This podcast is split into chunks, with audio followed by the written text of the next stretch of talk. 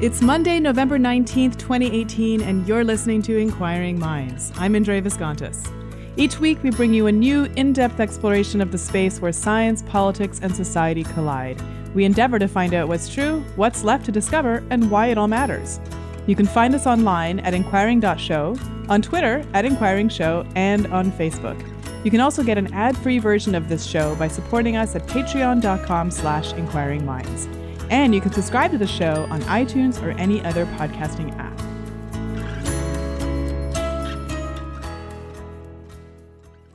Now, if any of you have been following the news, you probably know that Northern California in particular has been struck by major wildfires. Kishore and I are not in any kind of danger and certainly send out our best wishes to the families whose lives have been devastated by the enormous Camp Fire up in Butte County. But we have been affected by the poor air quality in the city, which means that schools have been closed. And as you can imagine, it's getting more and more difficult to entertain small children indoors for days upon end.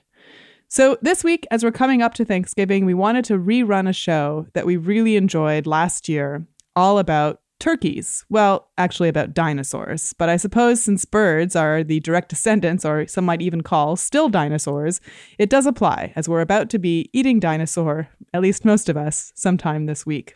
This is an interview with paleontologist Ken Lacovara, who unearthed one of the largest dinosaurs ever known, the Dreadnoughtus, who's at 65 tons larger than even the T Rex.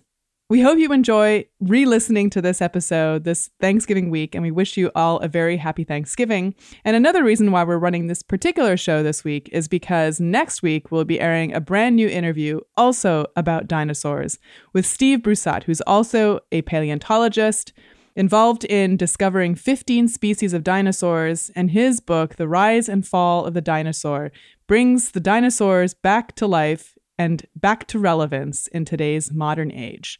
So that'll be our interview for next week. We want to wish you all a happy Thanksgiving. If you're in the Bay Area, we hope that you are avoiding any of the worst of the air quality. If you're in Butte County, our hearts go out to you. And for the rest of you, we wish you a very happy week, and we'll see you next week. Green Chef is a USDA certified organic company that includes everything you need to easily cook delicious meals that you can feel good about. With meals ranging from paleo, vegan, and vegetarian to keto, gluten free, omnivore, and carnivore, it's easy to maintain a specialty diet and enjoy exciting new options. Including a diverse array of recipes that range from global cuisines to classic comfort foods, all with a signature touch many of which include pre made sauces, dressings, and spices, so you get more flavor in less time. Plus, each ingredient is thoughtfully sourced and its journey from planting to plating is tracked closely. Because Green Chef thinks dinner should be planned around your life, not the other way around. Now, I'm a kind of person that doesn't like to cook or just, just doesn't have that much time to cook. And recently I used a Green Chef to prepare meatballs, one of my son's favorite dishes, for him from scratch. And I have to say, they were delicious and they also made me feel like a boss. For $50 off your first box of Green Chef, go to greenchef.us slash minds. That's greenchef.us slash M-I-N-D-S for $50 off your first box. Amy Errett founded Madison Reed back in 2013, and she named it after her daughter. The company is on a mission to revolutionize the way women color their hair.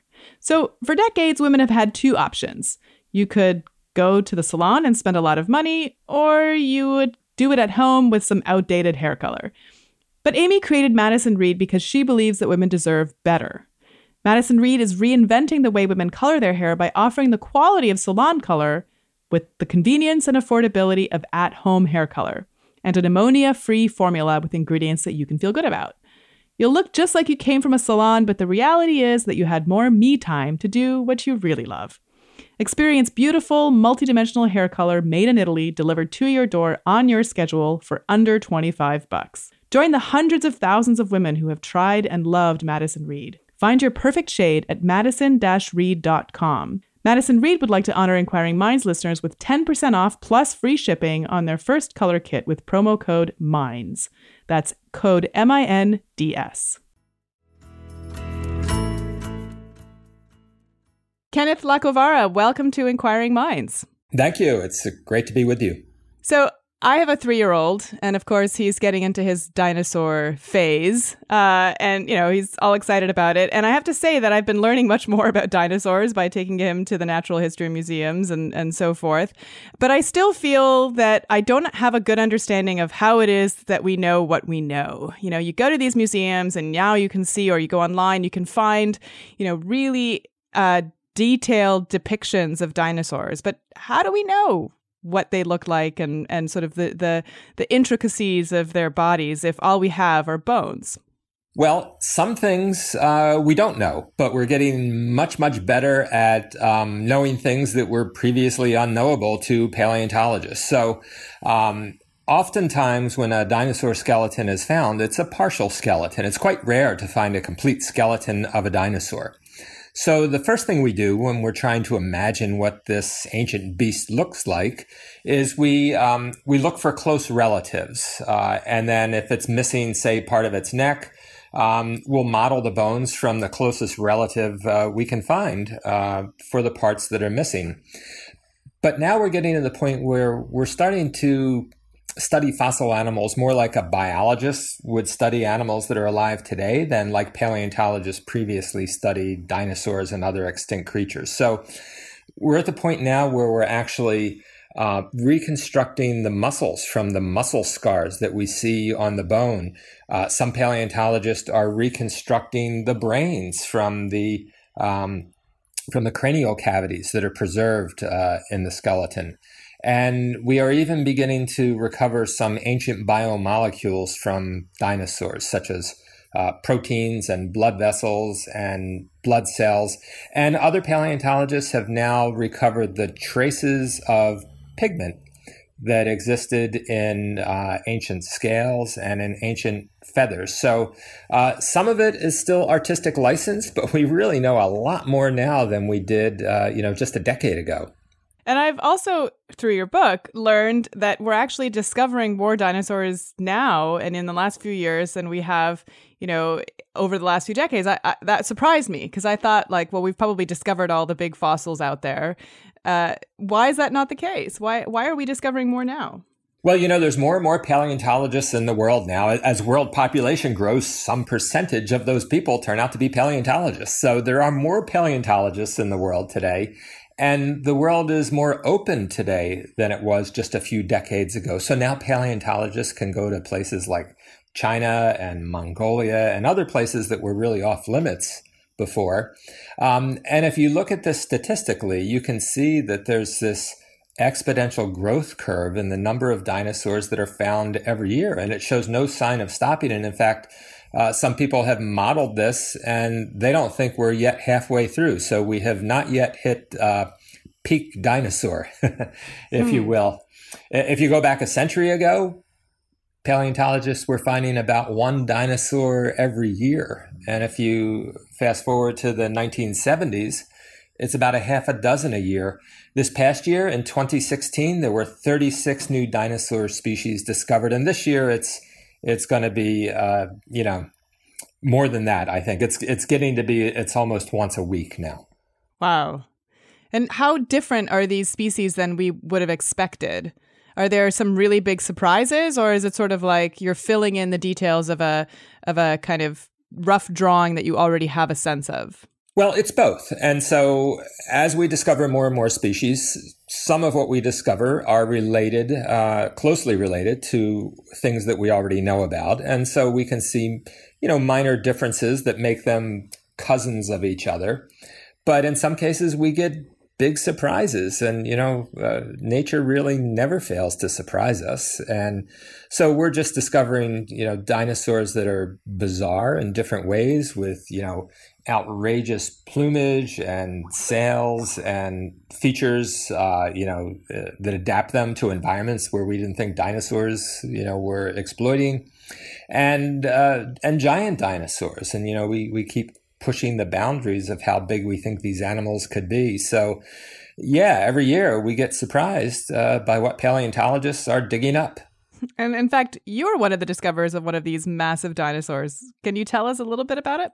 I am sure. In uh, in 2005, I found a giant dinosaur in southernmost Patagonia, down near Tierra del Fuego in Argentina, and I would later name this dinosaur Dreadnoughtus, meaning fears nothing, um, because this animal all fleshed out in life. This is a think of a brontosaurus, long neck, long tail, quadrupedal plant eater.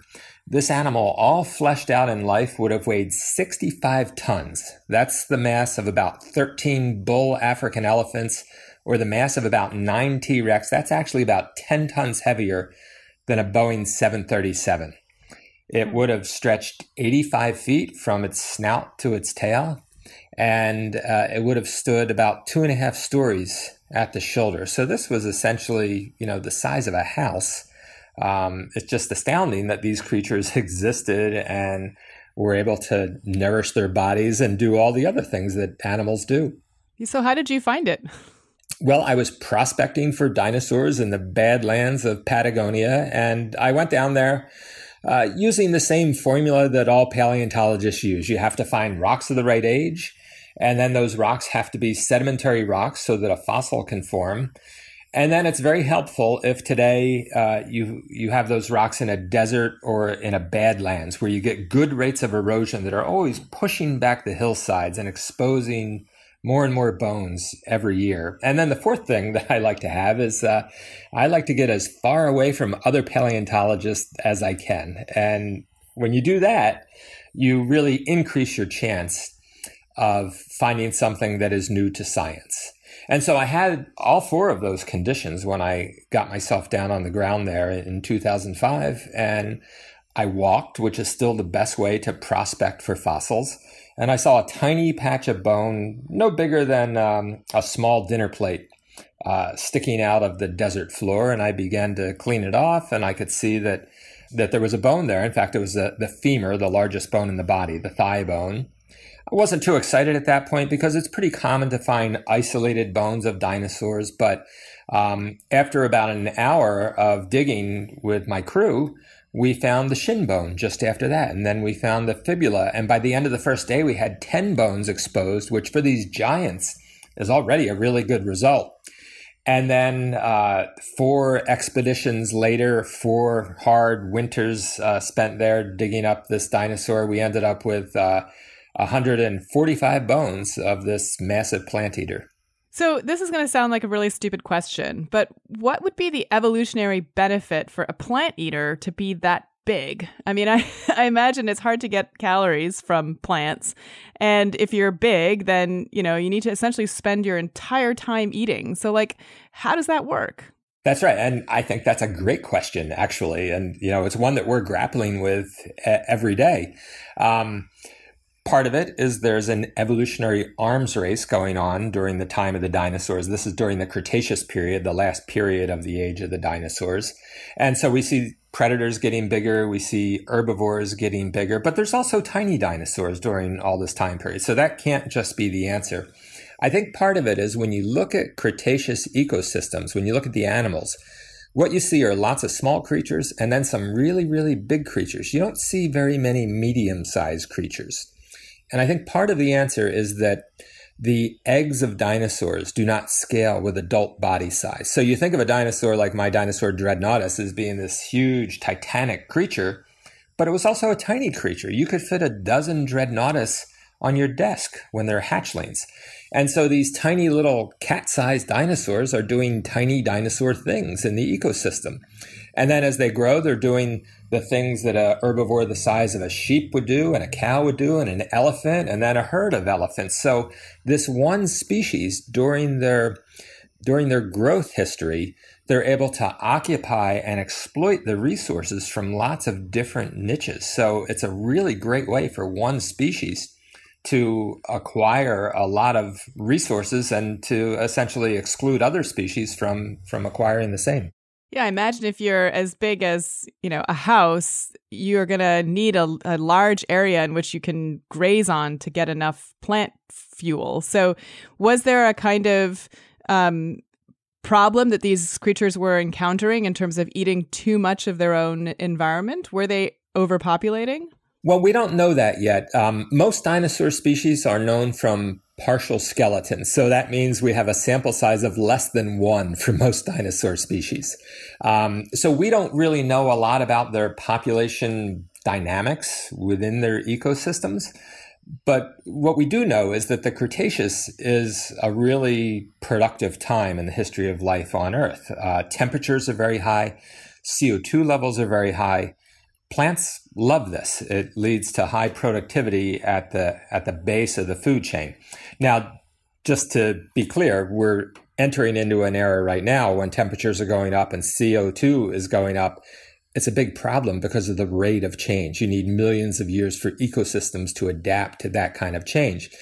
But the absolute numbers aren't really the problem. So if you go back to the Cretaceous, where these things, the ecosystems and the organisms evolved very slowly over many millions of years, that high uh, level of CO2 and the high temperatures provide lots of plant food at the base of the ecosystem. So then you can take that energy and you can divide it into many smaller herbivores or fewer really big herbivores. And for some reason in the Cretaceous period, fewer big herbivores seems to be the answer that um, that happened you you also see in these giant dinosaurs like Dreadnoughtus, you know, you don't get to be 65 tons unless you're a model of efficiency. And so these animals, they could stand in one place and with that long neck, they could clear out a huge feeding envelope of vegetation, taking in tens of thousands of calories while expending very few. And then they just take a couple steps to the side and then spend another couple hours doing that again. And then their body is like a giant heat radiator. So, you know, they're going to be warm. They're going to run a high body temperature just by virtue of their great mass. And then that long neck and long tail provide a huge amount of surface area to dump heat, as well as they have bird-like lungs. So they have a they have a one-way lung and then big air bladders in front and in back of that lung. And so there's a lot of exchange uh, between the heat inside their body and the air that's flowing through their body. So um, they don't spend calories heating their body. They have a very passive and efficient way of cooling their body, and they have a super efficient way of acquiring their food, which also includes they just gulp the food down whole, whole, and they let the uh, the acids and the bacteria in their stomach do the digestion for them. So models of efficiency. Hmm. Do you know what the average lifespan might have been for a creature like that? We don't know because these giant dinosaurs tend to remodel their bones a lot. Uh, their their bones, particularly particularly their limbs, are under such stress that they get these little micro fractures in them all the time, and and the bone tissue regrows itself. So for some animals, like crocodiles, you'll see annual growth rings, like the, the growth rings in a tree, and you can actually thin section the bone and just count them up, and you can see how old these these individuals are.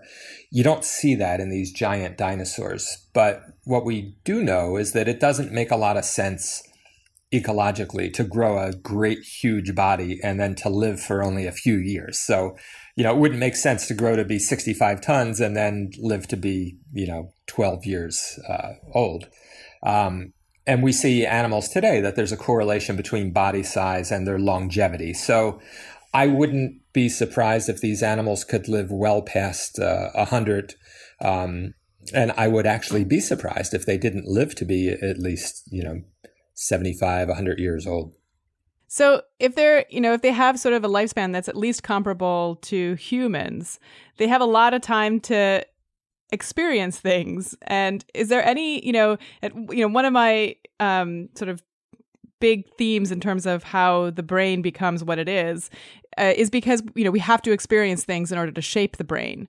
Uh, that's how neuroplasticity works. So is there any evidence that there was a kind of like did they a kind of neuroplasticity in these animals that as they you know had these long lives they were able to learn more things or, or transmit things? Like, is there any evidence of any kind of culture or anything like that that that we might see in these animals? Well, it's probably the case that dinosaurs had complex behavior, and we do see some evidence of that in their trackways and some other, you know, hints, other clues that we get from the environment. But um, you know, a giant animal like Dreadnoughtus, a 65 ton animal, it has a brain that is um, you could fit two of them in in a pint glass. and so, um, you know, I don't think they're thinking deep thoughts. Clearly, they would have been capable of learning. That's why brains exist. But um, uh, you know, I don't think there were wise old dreadnoughtists that were a whole lot smarter than than younger ones. Um, they were eating machines essentially, and I think a lot of what they did was uh, instinctual, and you know, um, I think a lot of their behaviors were probably on autopilot. So, you know, even though we sort of have this a sense that there were a lot of dinosaurs during, you know, the height of the dinosaur age, we still kind of use the term dinosaur in a derogatory way, right? Like you certainly don't want to be called a dinosaur. Yeah, I do. yeah, so so tell us about you know why that's wrong. Why why should we should we not, you know, why sh- why should we not want to be called why should should we want I should say want to be called dinosaurs rather than the other way around? Well, and uh, so you're right. You look up the, the definition of dinosaur in any of the major English dictionaries and you have the biological definition. That's always number one. And then number two is always something about obsolescence, failure to adapt, something like that. Well, dinosaurs were around the, the non-bird dinosaurs. They were around for 165 million years. They were on every continent. They eventually came to dominate every terrestrial ecosystem. They fanned out across the globe. Um, you know, who wouldn't want success like a dinosaur? Global dominance for an Earth era, unbelievable adaptations, unbelievable resilience. Dinosaurs are enduring champions of an entire Earth age. And then if you include the birds, which are truly dinosaurs, their reign across time extends for 231 million years, and today birds outnumber mammal species by three to one. So dinosaurs are still with us in that sense, and they're still incredibly successful. So, in my book, to be called a dinosaur is an immense compliment. so, what happened in terms of you know the the fifth extinction? I mean, we know there were, uh, at least from what I know, is that there was an asteroid that hit the Earth and caused a period of darkness that blocked out the sun, and you know animals died. Is that what what what really happened? Yeah, well, uh, that's right. It's worse than that, though. it's much worse. So, um, an asteroid going about forty-five thousand miles an hour. That's about twenty-five times the speed of a bullet, um, and an asteroid that's uh, six miles across uh, hits off the Yucatan Peninsula, what is now uh, Mexico, blows a, a, hole in the ground that's about 125 miles across, and then all that rock down to 20 miles deep, it's it's thrown up through the atmosphere. So you can imagine how much that weighs. Imagine how much you know 100 plus miles of rock times 20 miles weighs you've given that material this tremendous gravitational energy when you put it up through the atmosphere. When that stuff comes back in, it's got to balance the energy books.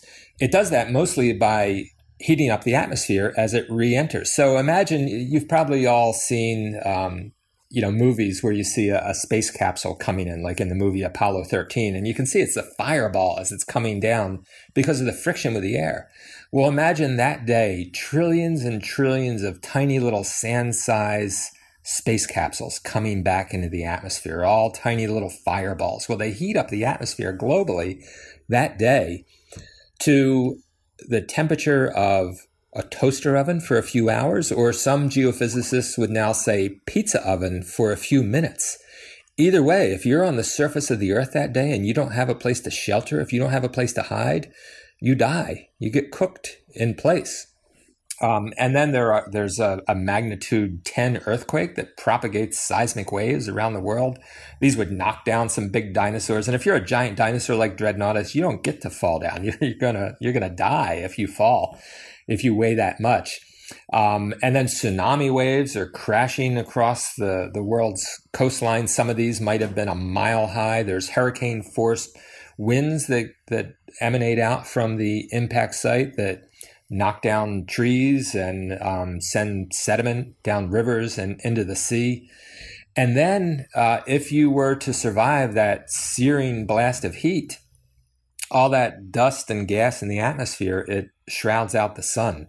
And so we go essentially from pizza oven into a refrigerator. And now it's an empty refrigerator. There's not much to eat. And those uh, those ice house type conditions might have lasted for thousands of years. And in the ocean, you're probably okay that day when the asteroid hits, unless you were you, unless you were where the asteroid actually hit. But then all that um, debris that has shrouded out the sun causes the food t- chain to break down. And uh, phytoplankton can no longer do their thing. And once the phytoplankton uh, stop making energy, then pretty soon the zooplankton has nothing to eat. Then the little fish and the bigger fish and the bigger fish, and pretty soon the big mosasaurs and plesiosaurs have nothing to eat. So within a matter of weeks, uh, you would see the food chain in the ocean starting to break down. So you have these two parallel mass extinctions, one on land and then one in the ocean.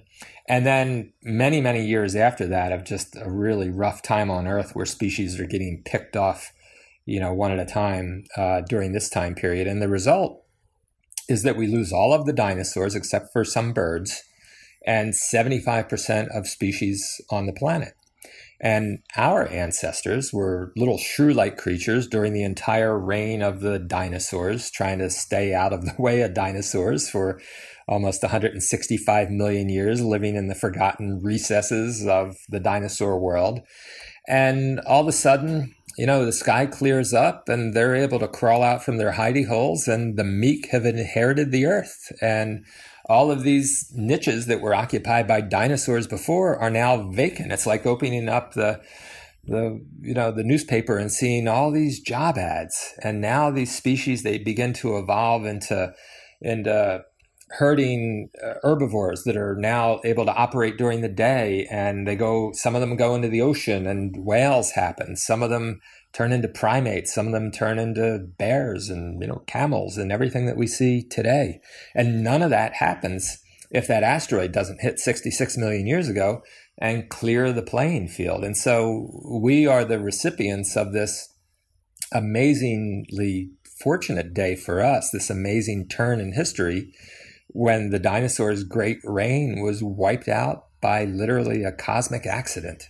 Yeah, I mean it's such a fascinating way uh, to look look at sort of the evolution of our species. That you know we we happen to. I mean, of course, there's lots of happenstance that occurred throughout our evolutionary history, but this notion that there's this one event that that provided the opportunity for our ancestors to grow to me is really fascinating, and it begs the question of you know why didn't dinosaurs then regenerate? Is it just the serendipitous nature of natural selection, or you know, is there some other were there some conditions post asteroid that really um, favored the development of other species at the expense of dinosaurs coming back?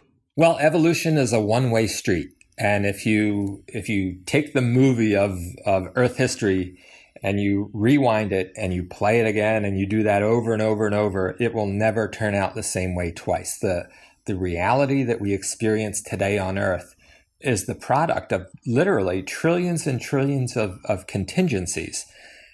All of these events had to happen at the right moment in the right place uh, in the right order, or the world that we know today doesn't happen. You know, another world would exist in its place, and that would be amazing, no doubt, and also equally improbable. Um, but you, you can go back in our history, the history of our species, and it's not just that impact at the end of the time of the dinosaurs, but so many other things that you can go back to. Um, you know, before there were the first dinosaurs, when the common ancestor of all mammals and all dinosaurs split, they were these tiny little lizard-like creatures. They're they're just after uh, amniotes evolved, things that can lay eggs up on land, hard eggs. And you know, if you look at these little creatures, they wouldn't have looked very impressive. They were small, and then they split into these two groups there would have been two very, very hard to distinguish species at one point. If one of those species goes extinct, there would never be dinosaurs, there'd never be mosasaurs or crocodiles or pterosaurs or any of those reptiles. If the other tiny little hard to distinguish uh, species goes extinct, there's never mammals. You'd never have whales. You'd never have, you know, bats or, you know, mole rats or human beings and you know and then you can run the movie backwards even further you can go back to the cambrian period um, and in the cambrian we see all of the the phyla, like the major types of animals, starting to appear, and we see the first macro predators, things that are about a meter long. This one called Anomalocaris is is orders of magnitude bigger and tougher than everything else around. And then our ancestors, the ancestors of all of all backbone animals, appear then too, and they look like these tiny little wormy creatures they're about a centimeter and a half long, so you know about as long as one of your knuckles. Um, but they have bilateral symmetry, a one-way digestive tract. Their sensory organs are concentrated up front.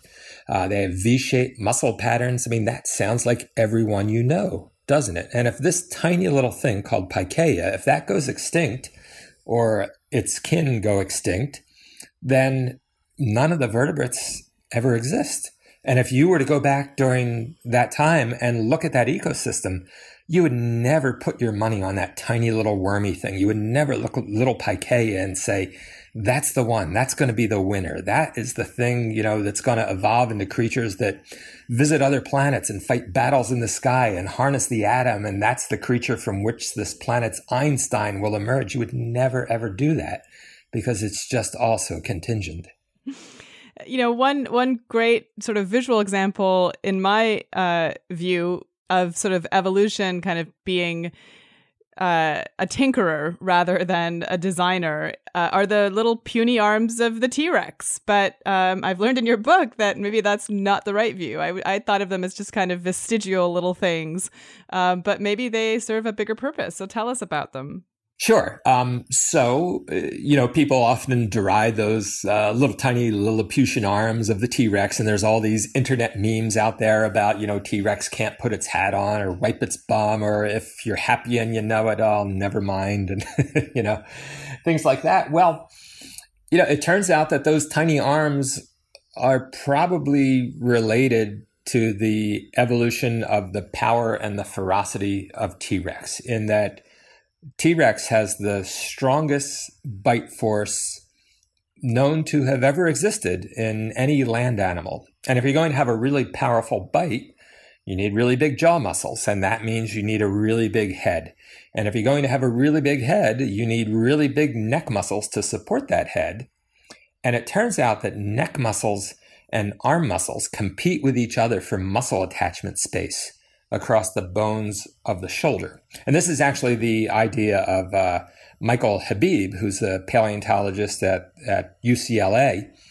And he points out that as the arms of tyrannosaurs um, became smaller and smaller because they weren't really conferring much of an advantage to those animals, it creates an opportunity then for the neck muscles to get bigger, which creates the opportunity for that bite force to get more and more powerful. So those puny little arms really kind of paved the way for the most terrifying, you know, predator to ever exist uh, on on land. And you also um, talk about how there's like a, a, a, big error in the movie Jurassic Park uh, in terms of what you should do if you encounter a dinosaur, and it's not okay to stand still. So give us some advice. Why is that not going to be uh, an, an appropriate thing to do if you want to not get noticed? And what should we do instead?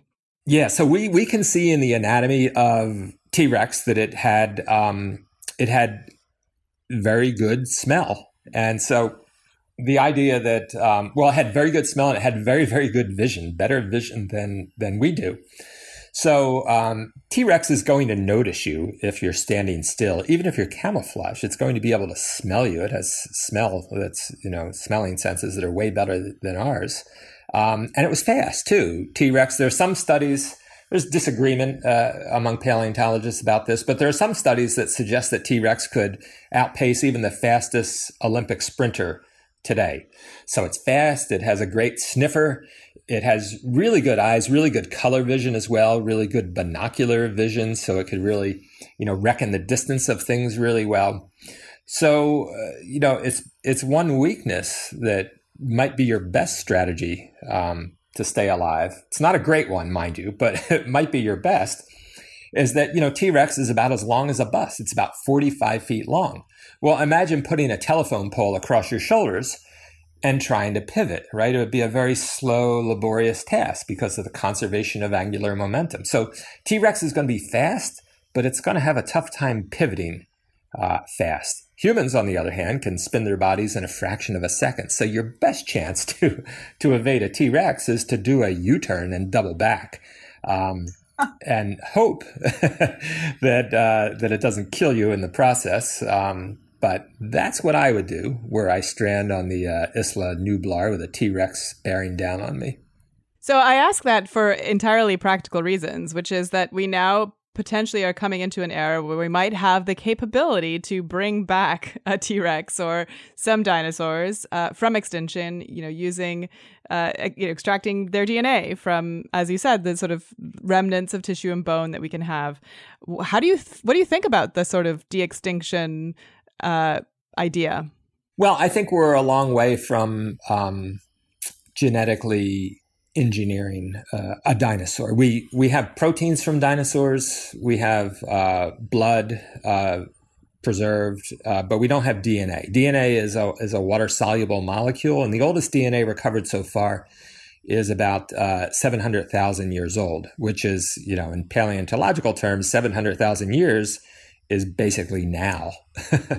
um, so I don't know if we will ever recover DNA from uh, Mesozoic dinosaurs. I would never say never. I've been wrong before by doing that. Um, but we do have DNA now from creatures that went extinct in the near term, such as mammoths. The mammoth genome was sequenced before the elephant genome was sequenced. And, you know, other creatures like passenger pigeons, the marsupial wolf, um, scientists will be able to obtain genetic sequences from these animals and the development of uh, CRISPR technology, which harnesses the, the mechanisms of certain bacteria um, and puts them to work as a, a, gene editing tool, a gene splicing tool, has made this much, much easier. And there are people that are working very hard right now to, uh, to resurrect, to de extinct uh, mammoths. And I think they're going to be successful in time. And, you know, I think there's a case to be made for doing that with animals that we as a species sent into extinction. It's pretty clear that humans resulted in the extinction of the mammoth and, you know, certainly things within historical times. Um, and so I think there's a there's a moral case that could be made. There's also an ecological case. Uh, it seems that you know the the high latitude ecosystems in the northern hemisphere were destabilized uh, when the mammoths went extinct, and um, having the mammoths there to process coarse plant material um, could help northern forests grow and become sinks of carbon dioxide then. Yeah, we had Beth Shapiro on the show uh, a year ago, and, and Hope Jahren as well. Um, so our listeners, you know, should be familiar with some of those ideas. Uh, but I guess you're not going to be spending ten minutes a day practicing your U-turn anytime soon. I'm not. Um, you know, there are also people that are tweaking the genes of chickens and getting them to express their non avian dinosaur um, characteristics. So the way evolution works generally is when a when a creature evolves from one thing into another, the genes that are no longer used, there, there's no mechanism really to cut those out of the genome. They're just deactivated. So they're still there. And so, you know, within our genome, we have we have genes from our fish ancestors and our amphibian ancestors and etc. And so chickens have genes within their genome um, from their non-avian dinosaurian ancestors. And so there are people that are tweaking the chicken genome and getting them to express their long tails and their teeth and their claws and their scales. Uh, as far as I know, nobody has let any of these hatch yet. But I suspect uh, in the fullness of time, somebody will, and we will have it. Won't be quite, you know, you're not going to have another T Rex, but you could have a chicken that now um, displays some of those features. And is there one thing that we can take from what we've learned about dinosaurs yet that might help us uh, adapt to the current threat of change in our environment at the moment? I mean, I know Obviously, an asteroid impact was very fast and we have a little bit more time. Uh, but is there anything that we can, any lesson that we can take from what happened to the dinosaurs that may, might help us survive over the next hundred years? Well, I think so. Um, you know, if you look at that great reign of the dinosaurs, 165 million years, and their incredible success, it's stunning to imagine that that one day came to an end and it came to an end very, very suddenly. And, you know, if you were back in the Cretaceous period, you might imagine that that would never, ever happen. You might imagine that dinosaurs that had been around for so long at that point would just persist forever. And the, the, the lesson that we get from Earth history is that nothing lasts forever and no reign persists across all of time. And no matter what success a species or a group of species um, is enjoying, um, our lives here on this earth are they're you know contingent on so much going right and so much else uh, not going wrong. And so we see that species, uh, you know, have really these fleeting existences in the geological record. And our species has only been around for about 300,000 years. It's just a little flicker of time geologically. And, you know, we arrive here. If you were to shrink all of Earth history down into a single calendar year, our species arrives on the last night of the year at 11:59 59 p.m. You know, the balls dropping, people are kissing, corks are popping, and that's when we show up and we look around and we think it's all about us. Um, but I think the lesson of dinosaurs and the lesson of the past is that you know our existence here is precarious and um, there's no guarantee that it's going to last forever. So we have to be active participants in sculpting our future. We have to take care of this planet that is our only home this little lifeboat that we live on in space. It's it's small when you look at the the biosphere. It's easy to damage, and right now we are doing things to the Earth that are both um, profound and dramatic, but at the same time unintentional. And you know we need to get to the point where where we stop doing this unintentional damage to the only home that we have and start to take care of this place because nothing lasts forever and there's nothing that guarantees that humans will persist into deep time if we don't do that. Well, I want to take this moment to remind our listeners that Kenneth's book, Why Dinosaurs Matter, is now available at booksellers everywhere. Kenneth Lacovara, thank you so much for being on Inquiring Minds. It's been a pleasure. So that's it for another episode. Want to remind you that we'll be talking about dinosaurs again next week, just after Thanksgiving, with our interview with Steve Brusatte. I want to thank you for joining us for this installment of Inquiring Minds. And we'd also like to thank our supporters on our Patreon campaign, especially David Noel, Charles Blyle, Clark Lindgren, Michael Galgul, Stefan Meyer Awald, Kyle Rahala, Joel, Jonathan Worsley, Yushi Lin, Eric Clark, Jordan Millar, Herring Chang, and Sean Johnson. You can visit our website at inquiring.show, and you can support us at patreon.com slash inquiringminds, where you can get an ad-free version of this show. Find us on Twitter at Inquiring Show and Facebook, and you can send us comments, feedback, future guest ideas, or anything else you'd like to contact at inquiring.show. Inquiring Minds is produced by Adam Isaac, and our music is provided by award winning producer Rian Sheehan. And I'm your host for today, Indre Viskontas. Kishore and I will both be back next week. Have a great Thanksgiving.